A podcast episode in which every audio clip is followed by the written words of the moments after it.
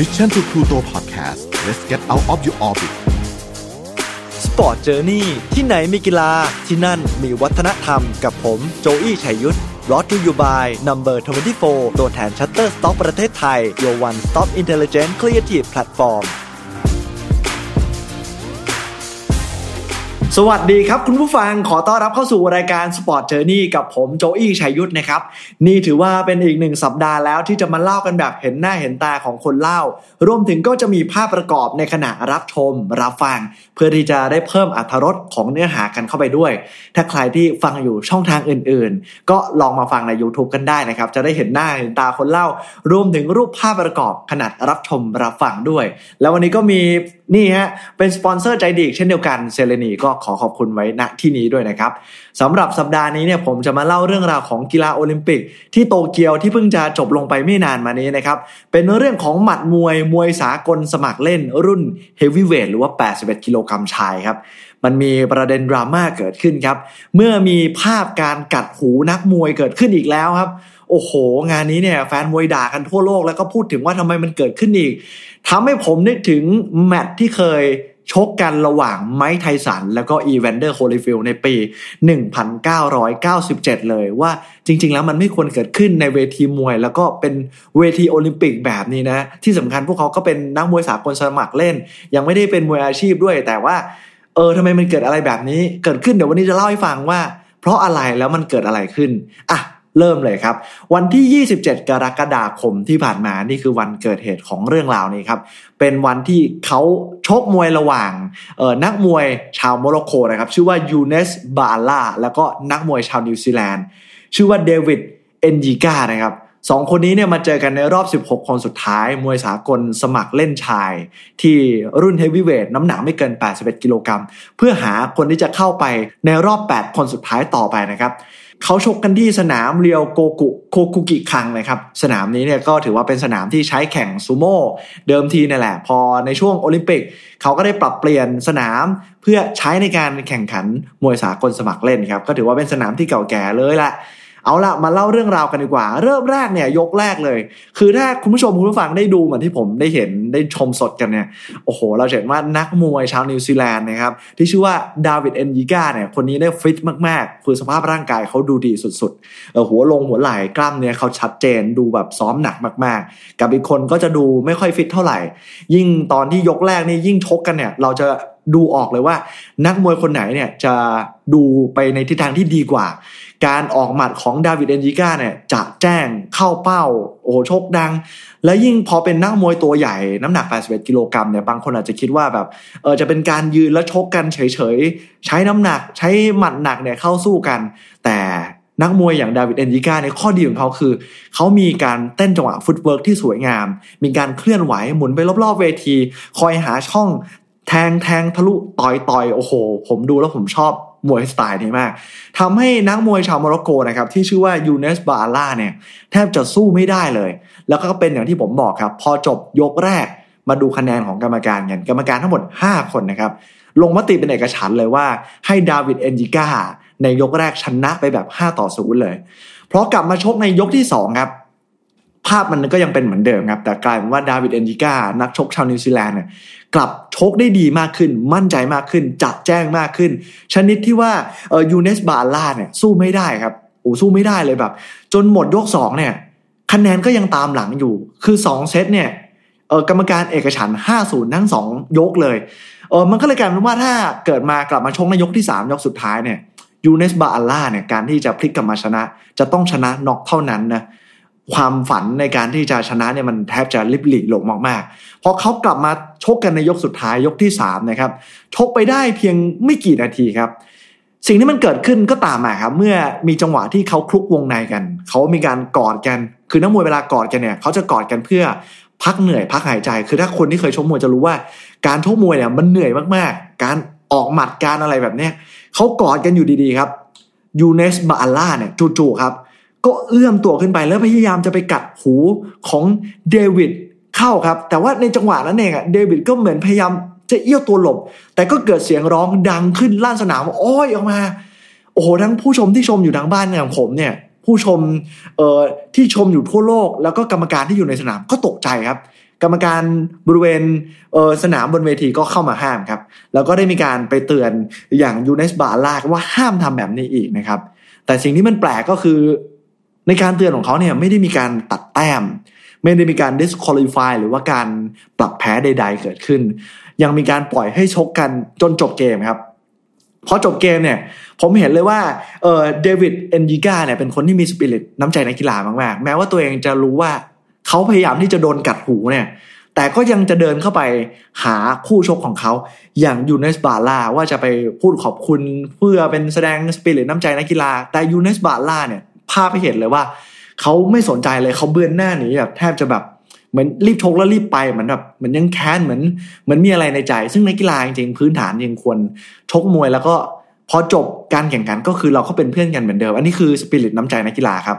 ทุกคนเห็นแบบนี้เหมือนกันทั่วโลกรวมกระทั่งผมครับ และที่สำคัญที่สุดก็คือชาวนิวซีแลนด์ครับเขาไม่ได้ปล่อยเรื่องนี้ผ่าน เขาได้มีการ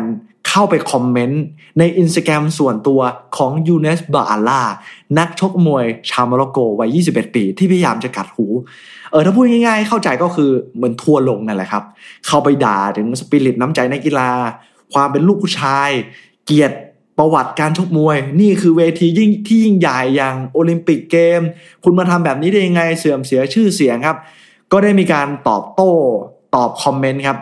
รู้ไหมครับว่าเขาตอบว่าอะไร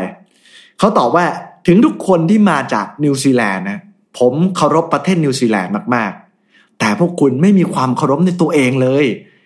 พวกคุณเข้ามาด่าทอผม ผมจะไม่ตอบโต้ เพราะว่าผมมีสิ่งสำคัญกว่านั้นที่จะต้องทำแหมตอบโต้แบบนี้เป็นยังไงฮะ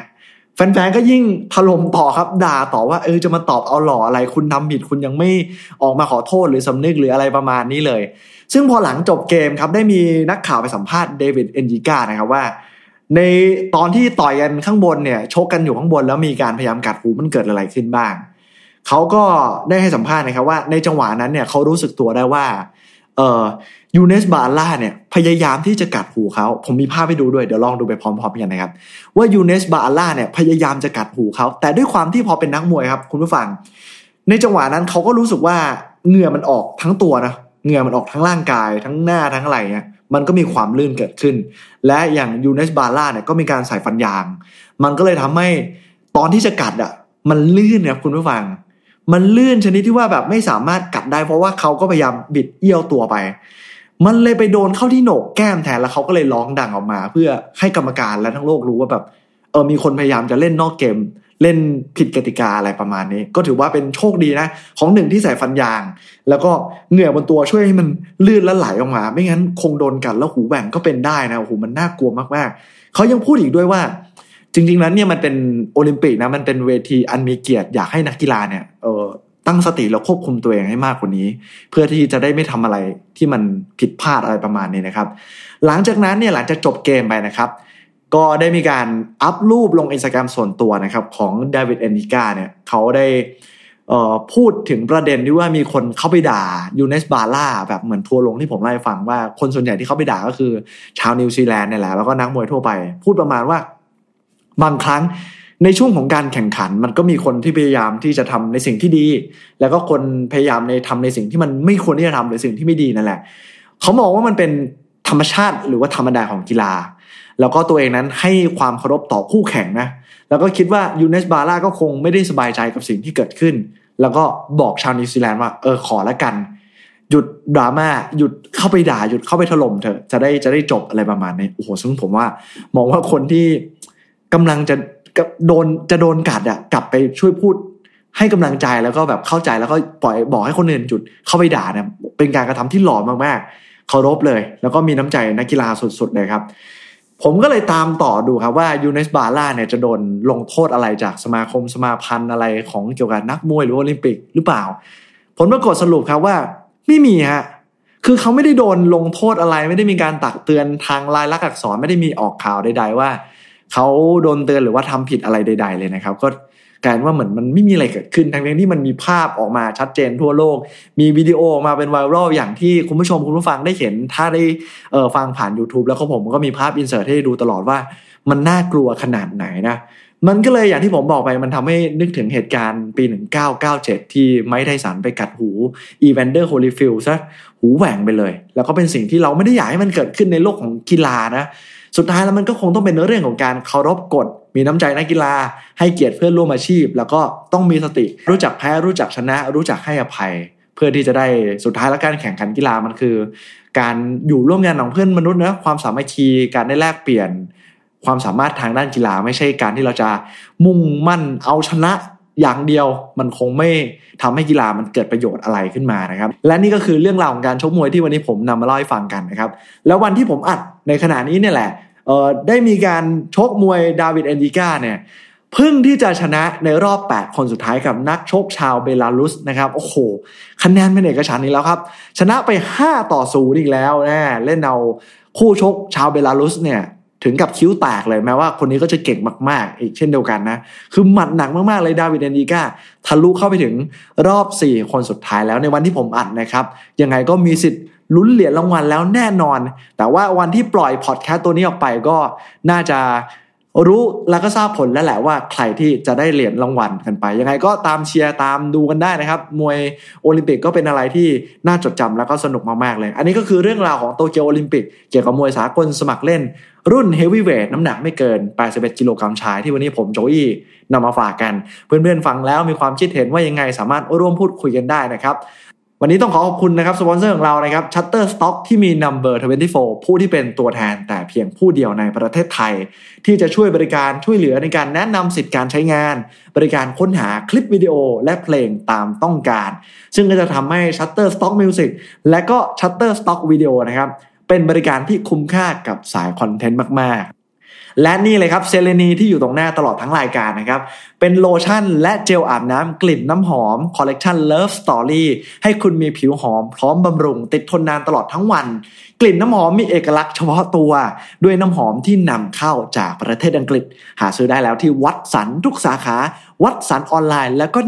1948 beauty.com ยังไงก็ฝากทุกคนไปอุดหนุนสปอนเซอร์ของเรากันด้วย ขอบคุณคุณผู้ชมที่ติดตามรับชมรับฟังตลอดตั้งแต่ต้นจนจบ วันนี้หมดเวลาลงแล้วนะครับ เจอกันใหม่ในครั้งหน้าผมโจอี้ชัยยุทธและ Sport Journey ลาไปก่อนนะครับ สวัสดีครับ Sport Journey ที่ไหนมีกีฬาที่นั่นมีวัฒนธรรมกับผมโจอี้ชัยยุทธ Presented by Number 24 ตัวแทน Shutterstock ประเทศไทย